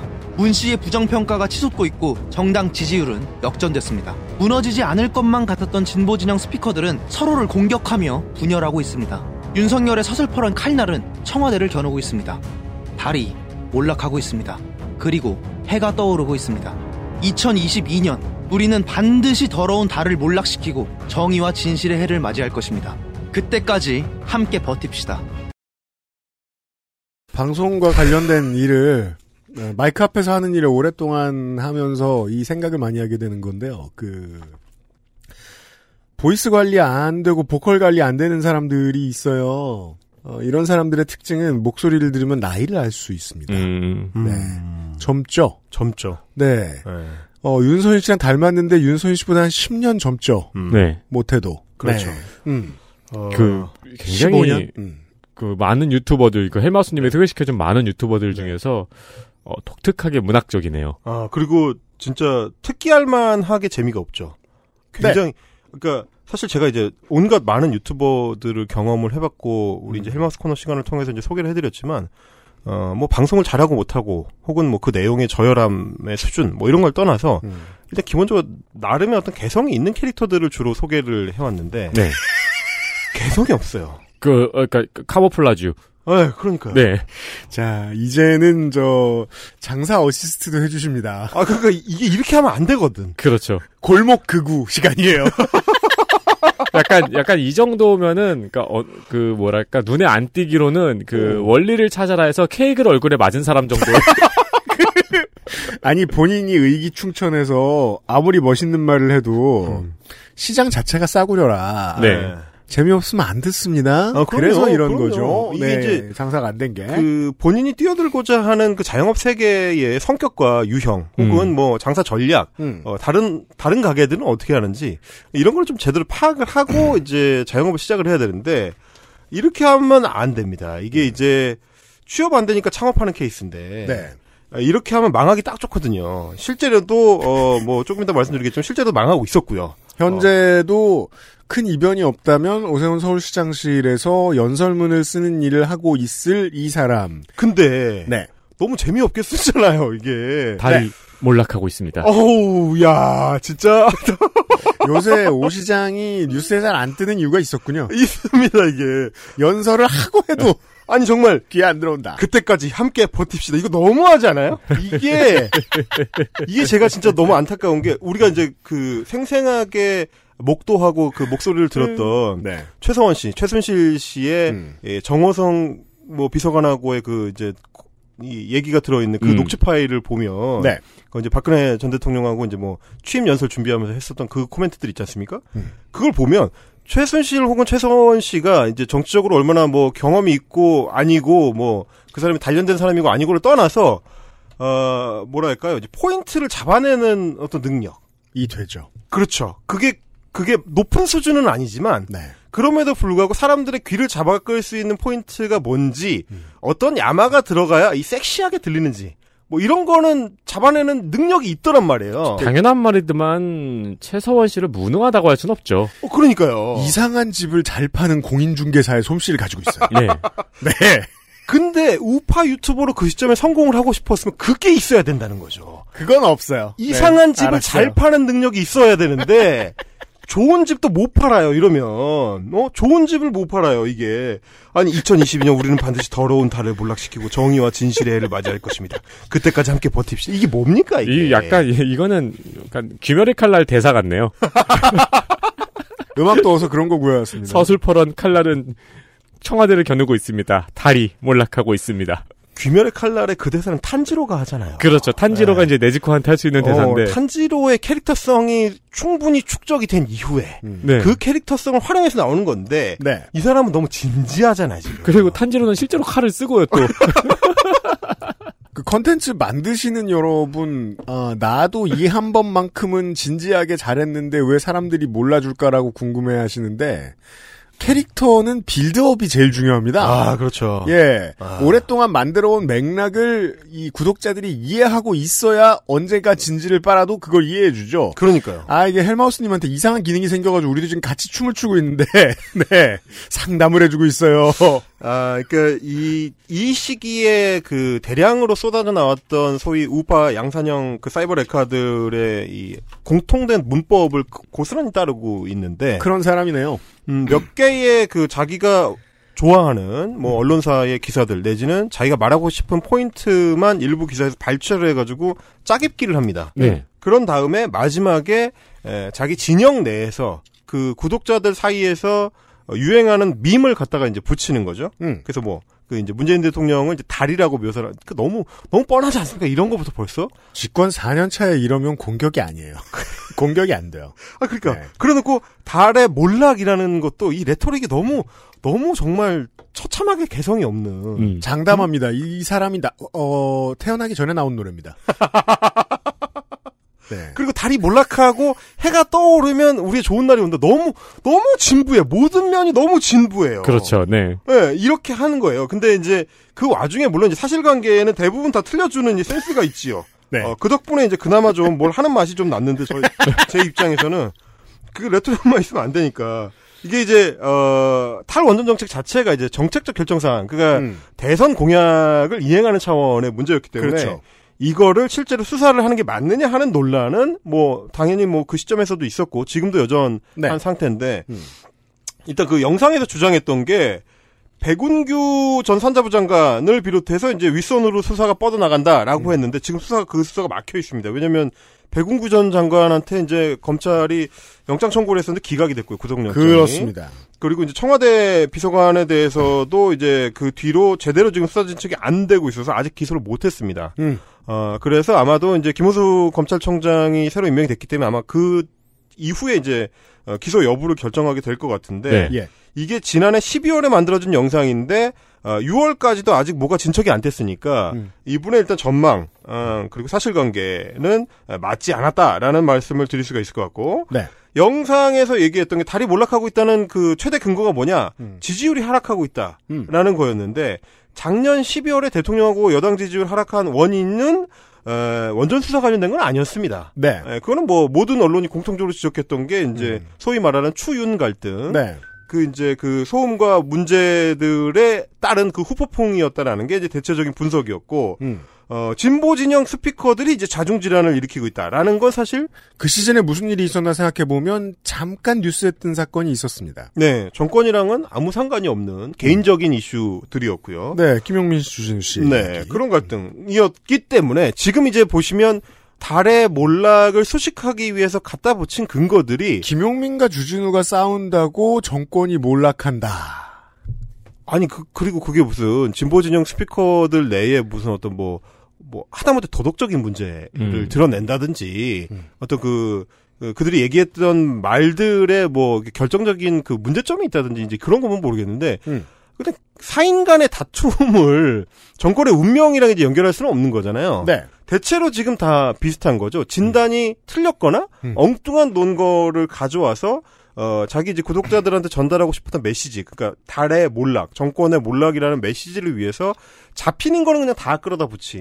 그리고 이쯤에서 이제 우파 유튜버하고 이제 우리공화당 계열. 네. 다툼은 너무 복잡해져서 덕질인도 파다가 포기를 한 그렇죠. 그런 정도였거든요. 맞습니다. 그렇죠. 예. 이게 마치 그 기독교 계열 정당사를 요약하기 어렵듯이. 네. 네. 그러니까 지금 우리공화당과 정광훈 계열이 어디까지 싸우고 언제 화해하고 언제 또 싸웠는지는 그건 정광훈한테 물어봐도 모를 거예요. 정리가 안 돼요. 네. 네. 저도 최근에 무슨 아이템 하나 준비하다가 그 기독교과 저 개통 정당들의 정당사를 한번 정리하려고 시도를 했는데 안 되더라고요. 그게. 너무 아스라이 떴다가 져요. 그리고 여기 있던 사람이 저기서 뭐야? 당대표를 동시에 했네? 뭐 이런 사람이 있어요. 자기들이 어디서 왔는지 굳이 말을 안 해줍니다. 부끄러우니까. 네. 뭐 그런 경우들이 있더라고요. 아, 혹시 이제 여기까지 들으면 궁금하실 분들이 있으실까봐 제가 그걸 왜 팠냐면, 정광훈 저 목사가 최근에 또 창당을 한다고 나온 거예요. 그렇죠. 근데 이전에 기독자유통일당이라는 당을 하고 있었거든요. 네. 그렇죠. 거기 심지어 후원회장으로 나무위키에 등재가 돼 있어요. 뭔 일이 있었던 겁니다. 그럼 창당을 또 한대. 그래서 뭐야? 그럼 이 정당이랑은 어떻게 되는 거야? 그래서 제가 궁금해가지고 이제 그 기존 정당의 대변실에 전화를 해봤어요. 네. 근데 정광훈 목사 자기랑 상관이 없다는 거예요. 아, 그런 거는 그분은 목사님이시니까, 우리는 정당이고 그분은 목사님이시니까 사랑제일교회로 문의를 해보라는 거예요. 아니, 창당 선언을 했다니까요? 그래가지고 뭐야, 그러면 후원회장은 뭐고 기존에 이분이 창당 주도했던 분인데 왜 이렇게 되는 거야? 해가지고 기사를 몇 개 더 찾아봤더니 그 제가 대변실에 문의했던 그 정당, 기독자유통일당인가? 하여튼 그 당의 당대표, 지금 유모 변호사님인데 그분이 정광훈 목사가 창당 선언을 새로 하는 자리에 또 참석을 했어요. 그렇죠. 그 당대표는 그 창당 행사에 참석을 했는데 대변인실에서는 우리는 정광훈과 상관이 없다라고 얘기를 하는 거야. 대변인실도 못 쫓아간 거예요. 그러니까. 너무 빨라서. 아니, 이게 당대표의 행보가 너무 빨라서. 그 사이에 그리고 아무도 모르게 또 김문수 씨랑 싸웠어요. 월급은 누가 줘? 아니, 그래가지고 막 이거 어떻게 해야 되는가. 그래서 대변인실 다르고 대표 다르니까 그럼 사무총장은 무슨 생각일까. 그래서 이제 홈페이지에 공개되어 있는 사무총장님한테 전화를 했습니다. 전화번호 공개되어 있더라고요. 전화했더니 그분은 나는 2년 전에 사무총장 그만뒀다. 뭐지 도대체? 하여튼 뭐 그랬던 그런 것처럼 우파 유튜브 세계에서도 지금 이분이 올린 이 영상에 혼란스러운 양태들, 아무런 근거가 되지 못함에도 불구하고 달의 몰락이라는 하나의 절대 명제를 위해서 모든 사안을 동원하는 이 행태를 빼버리면 이게 결국 근거가 될 수 없으니까 이 근거를 빼버리면 결국 남는 건 뭐냐? 자극적인 썸네일과 그 제목밖에 안 남는 겁니다. 일반적인 현상. 이 내용이라는 게 딱 그거예요. 그래서 아마 한국경제 기자가 봤을 때도 내용을 지적할 때는 아, 이거 뭔 소리를 하는 거야? 라는 내용 정도이지만 실제로 사람들한테 보여지는 거는 제목과 썸네일이니까. 그렇죠. 제목과 썸네일은 신의 한 수랑 세임이니까 그 부분을 이 라인맨TV 운영자였던 전 유튜버 현 서울시장 비서실 근무자께서는 아, 그러면 내가 제목이랑 썸네일만 지우면 아무 문제없는 것처럼 보이겠구나 라고 생각을 하신 겁니다. 사실상 내용은 없으니까요. 그러니까요. 어차피 나는 기의가 없기 때문에 기표만 바꾸면 나는 아무 문제가 없는 사람이다. 상당수의 유튜버가 그렇죠. 그렇죠. 이게 이제 그 빵 두 개 붙여놓고 참치 샌드위치, 오이 샌드위치만 이 그 상표만 바꿔놓은 것 같은. 그렇죠. 이게 이제 본인이 의도한 건 아니었어요. 2019년 5월에 유튜브를 시작할 때는 이러려고 시작한 건 아니었는데 결과적으로 보니까 성재준이나 윤서인이나 윽튜브 같은 개성, 따옴표 개성이 없었기 때문에 그 영상에. 아무런 내용이 없고 개성이 없었기 때문에 이제 와서는 제목 썸네일만 바꾸면 빠져나올 수 있을 것 같다는 생각을 할 수 있었던 거죠. 사실상 돌고 돌아서 땡큐가 된. 사실상 모두가 썸네일만 바꾸는 사실은 문제가 없다. 그렇죠. 누구나 당신도 서울시장실에 도전할 수 있다. 이거를 보여주는 거죠. 그래서 제가 그 예시를 하나 더 가져와 봤습니다. 다음 예시 봅시다. 네, 다음 예시입니다. 누가 개돼지인가라는 제목의 이 썸네일이고요. 썸네일을 보면 개돼지가 있고요. 개돼지가 있고 생각하는 돼지 그 뭐 이게 아마 패러디 동사인 것 같은데 요거를 이 동물농장하고 피처링했다고 피처링 동물농장 이렇게 써 있습니다. 내용은 이제 소설 그 동물농장에 나오는 그 나폴레옹이라는 캐릭터를 비롯한 이제 파쇼 독재 돼지들 그 파쇼 독재 돼지 무리들을 문재인 정권 구성원들과 같다. 라고 주장하는 영상입니다. 실제로 그런 것 같은지. 이것도 100년째 비유로 쓰이고 있는 건데 젊은이가 왜 이렇게 낡았나 모르겠네요. 그러니까 조지 오웰이 잘 쓰긴 했네요. 아니 그리고 이게 사실 이제 오래된 고전일수록 맥락이 자꾸 거세되잖아요. 그렇죠. 이 소설이 왜 나왔는지 어떻게 나왔는지 뭘 비유하고 있는지까지는 이제 없어지고 개, 돼지에, 그러니까 사람을 비유할 수 있다라는 것만 남아가지고, 이럴 때는 우파에서 가져가고, 저럴 때는 좌파에서 가져가는 대표적인 망가진 기표인데. 그렇죠. 네. 여기서 또 어떻게 망가졌는지. 여기선 더 심하게, 정말 그 조지오웰 선생님이 불쌍할 정도로 망가집니다. 일단 한번 들어보시죠.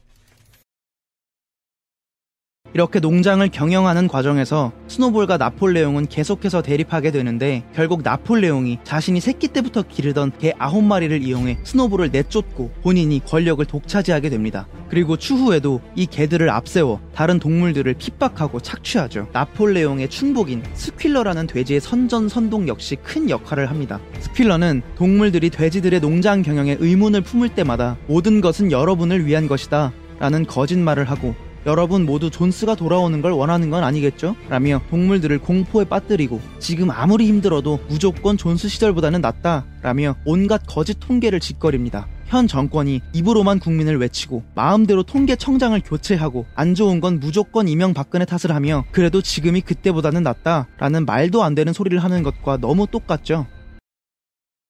안 똑같고요. 그 우파 유튜버들 내지는 이제 가짜뉴스 메이커들이 잘하는 것 중에 하나가 같지 않은 두 가지를 나란히 놓고 거기다가 이제 내로남불이라는 딱지만 붙이면 된다고 우기는 행위거든요. 다급한 구독자들로 하여금 내가 그럴 줄 알았어라는 댓글을 쓰는 쾌감을 빠르게 느낄 수 있도록 해주는 가이드라인. 그렇죠. 완전 거기에 이제 최적화된 그 양태를 보이는데 그게 사실 윽튜브의 그 출현 이후로 이제 유구한 전통입니다. 네. 이 친구도 이제 마찬가지로 민중은 개 돼지다라는 뭐 영화 내부자들의 그 유명한 대사 그리고 이제 박근혜 정권 시절에 이제 교육부의 한 고위공직자의 발언을 통해서 유명해진 그거를 차용한 이 썸네일과 제목만 자극적이지 실제 내용은 지금 들어보신 것처럼 일단 이 집중하기 힘들 정도로 재미가 없어요. 덕후감이잖아요, 그냥.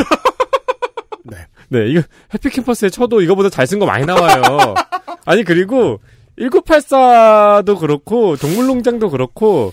이거를 갖다 쓰는 사람들은 조지 오웰의 정치 성향을 알고 있을까요? 극우 성향 커뮤니티를 가끔 들여다보고 이제 그 조중동의 칼럼 같은 걸 뒤져보면 정확히 조지 오웰 동물농장 비유로 이 지금의 문재인 정권을 비유하는 것은 2018년부터 했습니다. 진짜 한 100개 나옵니다. 장난 아니고 진짜 한 100개 나오거든요. 이게 아까 이제 저희가 달에 몰락했듯이 거의 뭐 송대관의 네 박자보다 더 익숙해요. 달에 몰락 얼마나 많이 들었습니까? 뭐 지난 총선 때 뭐 무슨 달림은 영창으로 뭐 이런 뭐 어처구니없는 그 패러디부터 시작해가지고 네. 그놈의 달 얘기를 지겨울 때까지 하거든요. 이 사람들도 똑같아요. 동물농장 얘기를 진짜 지겨울 때까지 하는데 그나마도 이 영상을 제가 보고 아이씨 도대체 이거를 어떤 놈들이 얼마나 많이 써댄 거야라고 싶어가지고 찾아봤어요. 근데 아주 공교롭게도 이 영상이 올라온 게 2019년 10월 31일이거든요. 네. 이 영상이 올라온 게 2019년 10월입니다. 근데 공교롭게도 주간 동아에 봉달호 편의점주라는 분의 칼럼 그게 이제 제목이 뭐냐면 조지 오웰 동물농장 돼버린 대한민국이라는 제목입니다. 네. 이 칼럼이 올라온 게 언제냐면 2019년 10월 20일입니다. 네. 그러니까 이 사람은 진짜 편의점 점주라고 주장하고 있는 가명의 칼럼니스트입니다. 그렇죠. 근데 이게 올라오고 2주 뒤에 영상을 올렸으니까 많이 아주 깊이 참조하신 걸로 보여요. 이걸 확인하려면 하나의 예만 더 찾아내면 큰 도움이 되죠. 그래서 이게 분명히 또 있을 것 같다. 초기 중요해요. 아니, 또 있을 것 같다. 왜냐하면 비호라는 거는 그 사람의 창의성을 보여주는 핵심 지표 중에 하나인데 네. 그렇죠. 얼마나 비유를 잘 가져다 쓰고 그리고 그게 얼마나 독창적이냐에 따라서 화자의 이제 어떤 퀄리티를 보여주는 셈이 되는데 그럼요. 제가 지금까지 영상을 봤을 때 이분이 그렇게 창의적인 사람이 아니란 말이죠. 그러면 다른 비유는 과연 자기가 만들어냈을까 싶어가지고 그 아까 제가 말씀드렸던 나치가 그들을 덮쳤을 때 그러니까 이것도 사실 골백번 봤던 그 비유긴 합니다. 네. 그 나치가 뭐뭐 했을 때 나는 뭘 하지 않았다. 나치가 뭐뭐 했을 때 나는 뭐뭐 하지 않았다. 그거요. 아 그거요? 네, 내 곁엔 아무도 남지 않았다. 네, 그 시를 인용하는 정말 진짜 한 만 번 정도 본 것 같은 그 비유인데도 그나마 그것도 실제로 어디서 가져온 겁니다. 자, 이 영상이 올라온 거는 2020년 8월 15일인데 2020년 7월호 월간조선에 배진영 기자가 올린 기사가 있습니다. 네. 나치가 그들을 덮쳤을 때 똑같잖아. 나치가 그들을 덮쳤을 때라는 제목. 뭐야 이거 똑같네. 제목이 그냥 똑같아요. 나치가 그들을 덮쳤을 때라는 제목. 내용 똑같습니다. 내용도. 그리고 이 월간조선의 기사를 쓴 화자도 굉장히 좀 독특한 분인데 이 배진영이라는 사람은 2021년 5월에 한미정상회담 하고 나서 네. 그때 이제 바이든 대통령하고 문재인 대통령이 이제 오찬으로 크랩 케이크 메릴랜드 주의 그 네. 특산품이라고 소개한 지난주에 해석해드렸습니다. 네, 백악관에서 소개한 그 크랩 케이크에서 크랩이 미국의 이제 슬랭이다, 멍청이다, 뭐 이런 의미가 담겨 있다. 일베를 그만하라고 그러니까 일베들이 이렇게 코드 숨겨놓는 거 이렇게 지들끼리 하다 보니까 미국 백악관도 코드를 숨겨놨을 것이다. 네. 라는 착각을 하고 기사를 쓴 바로 그 인물입니다.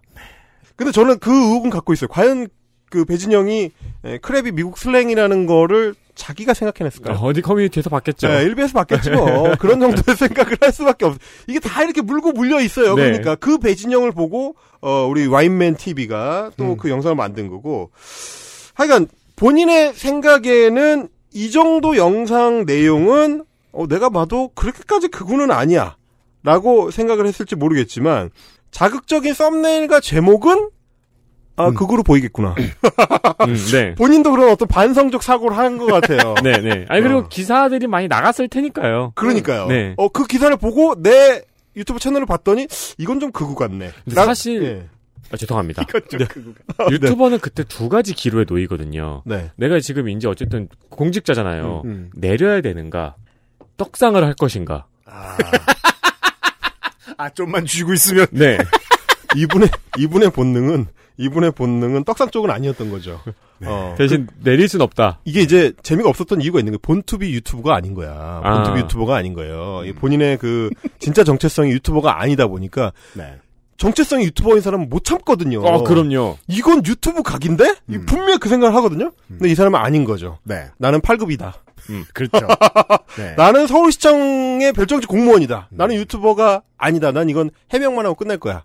왜냐면 너무 그냥 쌩으로 닫아버리면 오히려 그때부터 취재가 시작될 수 있으니까.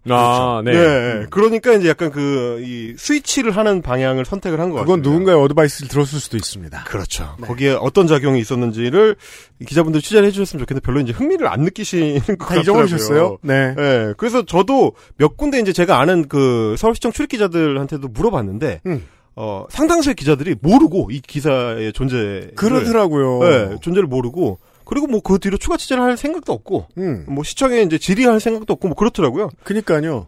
네. 그래서. 그냥 조용히 묻고 지나갔습니다. 네. 그래서 그냥 조용히 묻히는 것 같길래, 제가 찾아봤습니다. 네. 뭐 일단 할 수 있는 데까지는 찾아봤어요. 이제 네. 구글신님의 가호가 미치는 영역까지, 네, 최대한 찾아봤는데, 일단 하여튼 이 분이 영상을 이렇게 하는 정도로만 계속 올렸더라면 사실은 그냥 저냥 흐지부지 끝나는 양산형 레카 유튜버로 끝났을 텐데 네.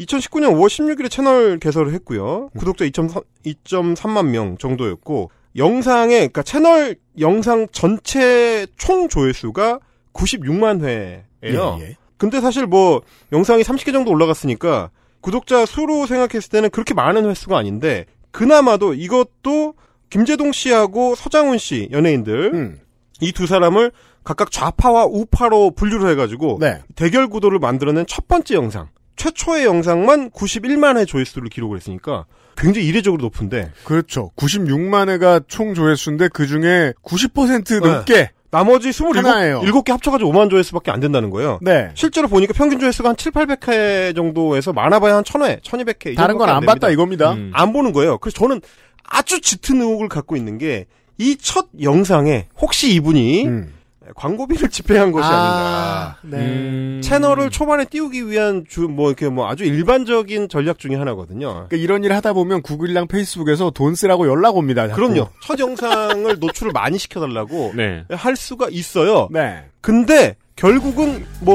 광고 집행하는 채널들이 한둘이 아니니까 많이들 합니다만은 그럼에도 불구하고 그게 이 나머지 영상의 조회수로 이어지지 않는다는 건 재미가 없다는 거죠. 그렇죠. 재미가 없다는 거. 네. 여러분이 기억도 못하는 클릭했다가 바로 뒤로 가기 누른 그 영상들. 그렇죠. XSFM입니다. 딱이에요?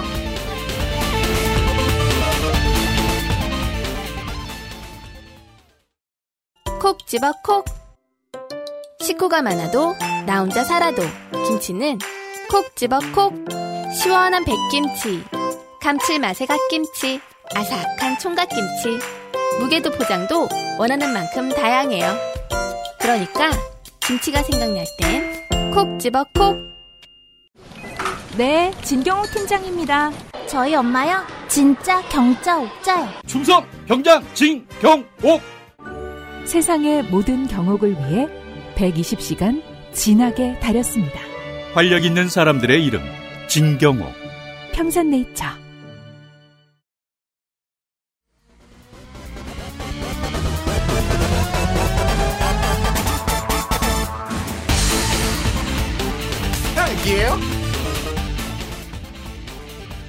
그럼 사실은 이 시점쯤에서 접어야 되는데 이분은 그래도 그런 어떤 끈기는 있더라고요.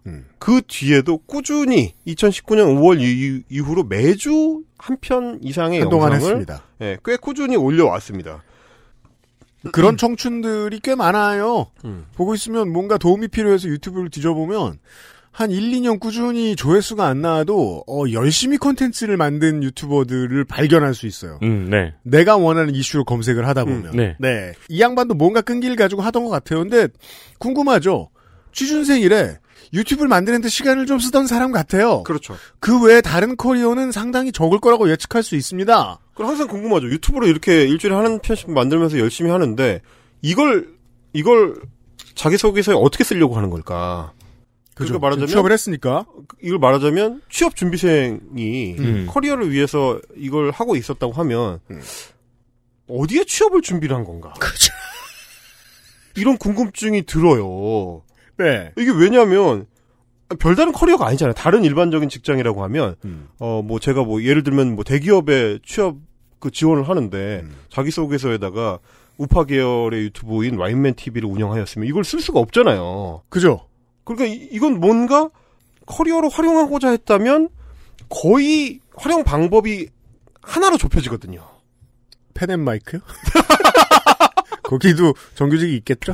네. 당연히 있죠. 아니, 대표 이름이 나는 지금 내 상상력은 그게 끝이야. 대표 이름이 정규제인데 네. 정규직은 있겠죠. 어디가 그렇죠.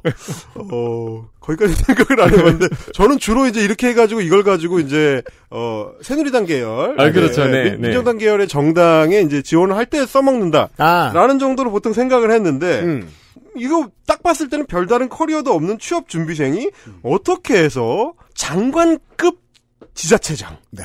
다른 자리도 아니고 국무회의에 참석하는 유일한 지자체장인 서울시장 오세훈 시장의 비서실에 메시지 업무를 맡게 됐느냐. 사실 저도 그게 제일 궁금했어요. 그러니까요. 우파 유튜버라는 게 중요한 게 아닌 것 같은 거예요. 그거 너무 많거든요. 너무 많아요. 보통의 시장 군수실은 물론 300명이나 되는 국회의원들의 연설문을 쓰는 비서들도 보통 글 쓰는 일로 난다긴다 하는 사람들이 들어갑니다. 그럼요. 겁나 잘 씁니다. 네, 옛날에 그 오바마 연설문 작성하는 사람이 27살 청년이었다는 게 전 세계 특종이 될 정도로. 그럼요. 네. 예. 아니 물론 이분이 막상 글을 쓰면 최치환처럼 이렇게 달필일 수도 있긴 한데. 그래서 저 에디터가 알려준 그것 때문에 제가 그래서 이 사건에 관심을 가졌다고요. 알 수가 없긴 하죠. 최치원인지 어떻게 알아? 평범한 세상이면 기자들이 관심 갖고 파는 게 좋은 문제예요. 그러니까요. 네, 네. 예, 예. 근데 그렇게 잘 쓰는 사람이었으면 아까 귀멸의 칼날 대사도 본인이 썼을 거 아니에요. 원작자. 그러니까 사실 이제 그렇게 특별 채용될 정도면 귀멸의 칼날 같은 대사로 해가지고 토황소 경문처럼 반란군을 진압할 수 있는 그죠. 수준의 그런 글발이 돼야 될 것 같아요. 최치원은 보아 이전의 아시아의 별이죠.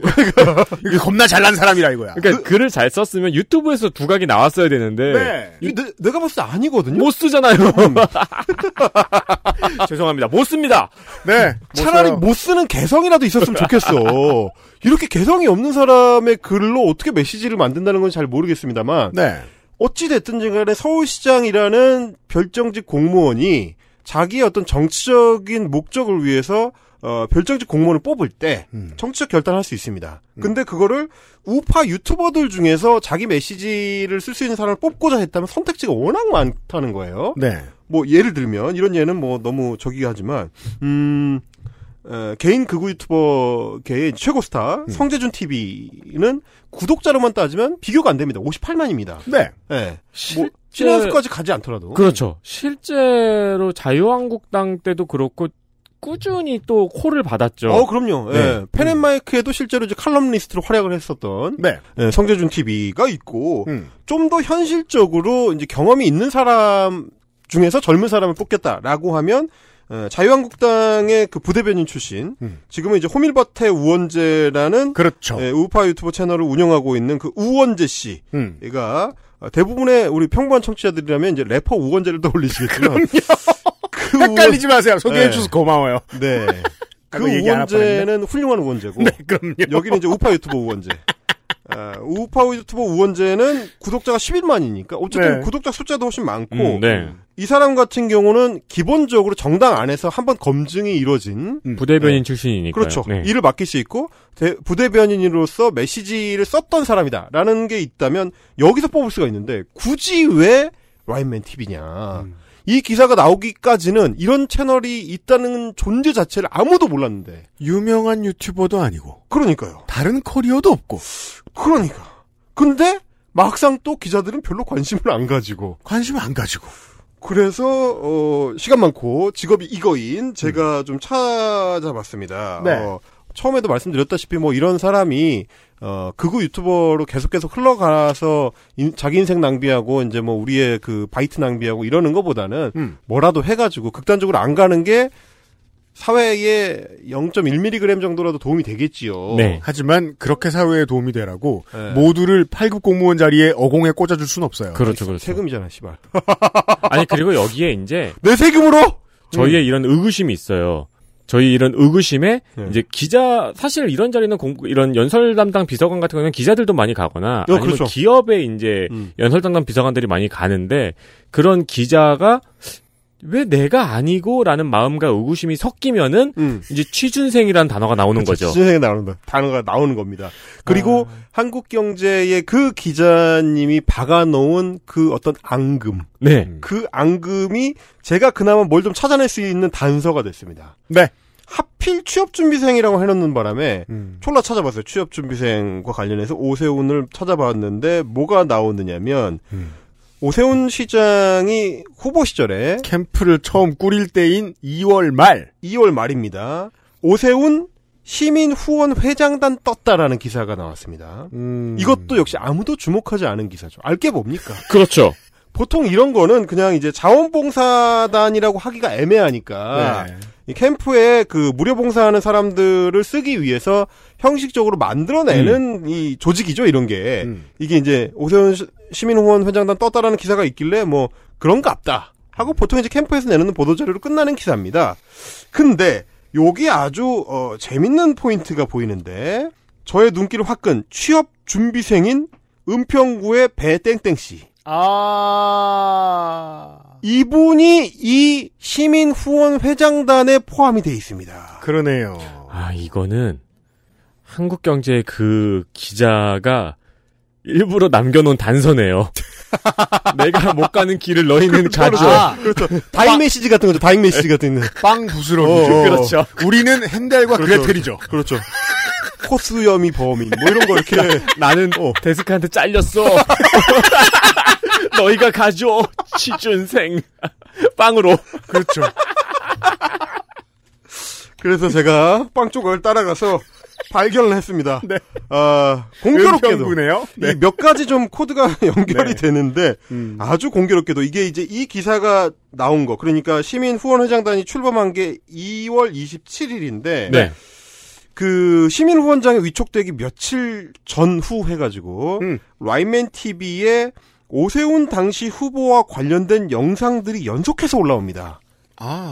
일단 처음 오세훈 영상이 등장한 게 2월 10일인데 이때 제목이 오세훈의 안심소득 vs 이재명의 기본소득이었습니다. 이게 뭐냐면 이 영상은 뭐 이렇게 올렸다가 일단 지웠더라고요. 그 다음에 네. 그 다음날 새로 올린 게 영상을 수정해가지고 단독 공개 성재준 만난 오세훈. 아, 성재준도 만나줬어. 성재준 만난 오세훈. 작심 발언 이재명 한판 붙자 이거거든요. 이게 뭐냐면 그 시점에 2월 시점에 오세훈 후보가 자기 이제 그 체급을 좀 올리기 위해서 그렇죠. 그 당시에 1등 대선 후보로 여론조사가 나오고 있던 이재명 경기도지사한테 이제 계속 그 시비 네. 이제 우리 업계 용어로 객지를 붙던 시절입니다. 그렇죠. 이제 그 찐을 붙는다고 하죠. 주로 이제 신인 래퍼들이 많이 하는 거죠. 그렇죠. 네. 네. 그렇죠. 디스로 뜹니다. 네. 찐을 붙던 시절에 그 찐 붙고 싶은 오세훈 캠프 쪽의 어떤 욕망을 알고 있다는 듯이 딱 그 프레임대로 만든 영상을. 이게 어떤 점이 이상하냐. 네. 뭐, 일반적으로 사이버렉하는요, 우측 정당의 유력 정치인 얘기를 안 합니다. 그렇죠. 그들에게 관심이 네. 없어요. 네. 주로 어둠의 문재인 대통령 팬클럽이죠. 그렇죠, 그렇죠, 그렇죠. 근데 오세훈 얘기를 이렇게 많이 한다? 네. 그리고 사실 그 자기네 진영 쪽 정치인을 언급할 때는 정말 핫이슈여야 되거든요. 이준석 현상 때문에 난리다. 그거를 영상을 올리면 조회수를 땡길 수가 있으니까. 그렇죠. 근데 2월 27일 시점에 오세훈은 나경원의 그늘에 가서 보이지도 3등이었어요. 네, 보이지도 않던 시점이에요. 네. 근데 오세훈을 가지고 해봐야 조회수 1085회거든. 나올 수가 없습니다, 이게. 네. 그러니까 이거는 이슈 유튜버로서 조회수를 땡기기 위한 목적으로 올린 영상이 아닌 거죠. 그렇죠. 채널의 원래 목적하고 좀 다른 겁니다. 이 세 번째 영상도 마찬가지예요. 세 번째 영상은 더 이상해요. 세 번째 영상 오세훈 부정선거 이게 된다고? 라는 썸네일인데 그 제목도 뭐냐면 광진구 오세훈은 부정선거라고 볼 수 없는 결정적인 이유 이렇게 돼 있어요. 일단 무슨 내용일지 졸라 궁금합니다. 이게 무슨 말이에요? 뭔 말인지 모르겠어요. 고민정 의원에게 질 게 아니었다라는 말을 하고 싶은 건가요? 근데 그렇게 할 것 같으면 그 우파 유튜버들이 지속적으로 해왔던 게 부정선거라서 졌다여야 되잖아요. 근데 광진구 오세훈은 부정선거라고 볼 수 없다. 아, 광진구 오세훈은 질만 했다. 잘 졌다. 정상적으로 졌다. 이제 이런 얘기. 젖잘싸는 멋있는데 잘 젖싸는 이상하잖아. 게다가 결정적인 이유가 있대요. 아니 투표에서 진 건데 뭘 결정적인 이유가 있어. 결정적인 이유 득표율이 떨어졌다. 결정적인 이유 패배. 너무 궁금한데 이걸 네. 지워가지고 지금. 그렇구나. 영상을 볼 수가 없어. 다른 썸네일 다 건지셨는데 영상 못 봤어요. 네. 영상 못 봤어요. 아니 그리고 이 라인맨 TV는 또 지금은 컨텐츠가 하나도 없네요. 그 사이에 또 지웠어요? 네, 지금은 컨텐츠가 하나도 없어요. 야, 이 뭔가 마음에 파도가 많은 분이에요. 야, 이게 퇴거 청소를 두 번에 나눠서 한 거죠. 네. 아, 퇴거 청소구나. 그렇지. 아, 이게 매너 넘쳐요. 비서실 내에서 어떤 그 합의가 있었나 보네. 네. 아, 우리 질서 있는 호텔 하자. 네. 아, 요런 합의가 좀 있었던 게 아닌가. 유튜브 데이터 센터가 이 사람을 좋아합니다. 헬마우스 님이 네. 볼 때까지만 해도 영상 살아있었어요. 네, 썸네일 통일된 영상이 있었는데. 야. 잠깐 사이에 또 영상이 또 사라졌어요. 그렇네. 그러니까 자꾸 이런 그 생각이 들 수밖에 없는 게 이게 뭔가 이상하다, 이거. 네. 그 사실은 왜냐면 2월 10일에 이 오세훈 관련 영상을 올리기 전에 마지막 영상이 뭐였냐면 1월 16일이었어요. 자, 이건 직업으로 유튜브를 해봐야 이해할 수 있는 문제입니다. 25일을 비워둘 수 없어요. 비워두면은 완전히 채널이 망가집니다. 그렇죠. 특히 이런 이슈 유튜버들은 더더욱 그러거든요. 다시는 올라갈 수 없죠. 그리고 네. 기존의 그 영상 올리는 패턴으로 추정해봤을 때도 원래 일주일에 하나씩 올렸었거든요. 네. 갑자기 한 달 동안 뚝 끊겼다가 짠 나타났는데 오세훈 이렇게 돼버린단 말이에요. 한 달 동안 무슨 삶의 변화가 있던 거죠. 아마...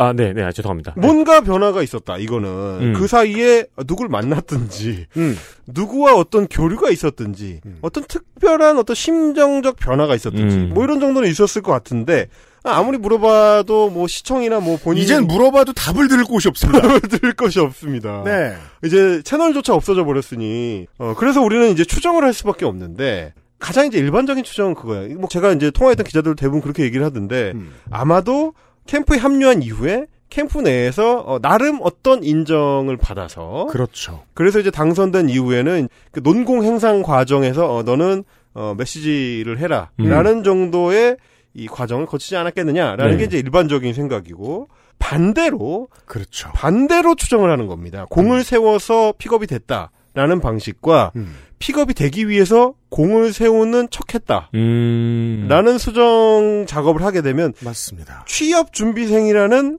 애매한 뭐랄까요 업종? 업종도 아니고 아니, 그러니까 칭호? 칭호 그렇죠. 맞아요. 칭호. 네. 칭호. 취업 준비생이 야 이건 약간 유튜브 각이네요. 취업준비생이 서울시장 비서가 되기까지 뭐 이런 거. 그러니까 사실 진정한 유튜버였다면은 네. 첫 출근 썰이 나 올라왔어야 되죠. 그렇죠. 네. 그러니까 애초에 이 친구가 혹시 이분이 혹시 유튜브가 목적이 아니었다면 우리의 예상과 다르게 원래도 어떤 특정한 그 루트를 갖고 있었다면 이준석 전 최고위원이 본인의 말대로라면 이준석 전 최고위원의 말대로라면 당시 사귀던 여자친구의 집이 당산이라서 그 당산과 가까운 인턴을 할 수 있는 곳이 우연히 여의도여서 우연히 아버지의 대학 친구인 유승민 의원실의 인턴으로 취업하게 된 것처럼 그렇죠. 이분도 혹시 아버지나 어머니가 우연히 어떤 오세훈 후보와 접촉을 할 수 있는 루트에 친한 분이 계셔서 혹은 그럴 가능성 여러 가능성들을 염두에 두고 미리 커리어를 위해서 유튜브 채널을 운영을 할 수 있는 선견지명을 갖고 있었더라면 오세훈 시장이 네. 기강남에는 별로 친구가 없는 걸로 알고 있는데 그렇다면은 주소도 의심해봐야 될 것 같고 아 유튜브 채널이 없어지는 바람에 단서가 없습니다. 단서가. 아니요 채널은 있는데 컨텐츠가 없습니다. 그러니까요. 네. 채널은 있는데 컨텐츠가 없는 거는. 돌아올 수도 있는 거죠. 네. 네. 이 여의도의 이야기들을 들어보면 실제로 이런 일들이 좀 비일비재합니다. 사람 사는 곳이라는 게 청년들이 원하는 것처럼 아주 공정한 단계를 통해서 인선이 모든 게 결정되지 않습니다. 네, 그렇죠. 거기에는 합리적인 이유도 있고 매우 비합리적인 이유들도 섞여 있는데 이것에 대해서 눈치를 빨리 채는 사람들은 어떻게든 비합리적인 루트를 뚫기 위해 노력하는 사람들을 우리는 정가 주변에서 많이 위성처럼 떠돌아다니는 사람들을 만날 수 있습니다. 그들이었던 사람들 중에 지금 우리 눈앞에 나타나 있는 다선 의원들도 있고요.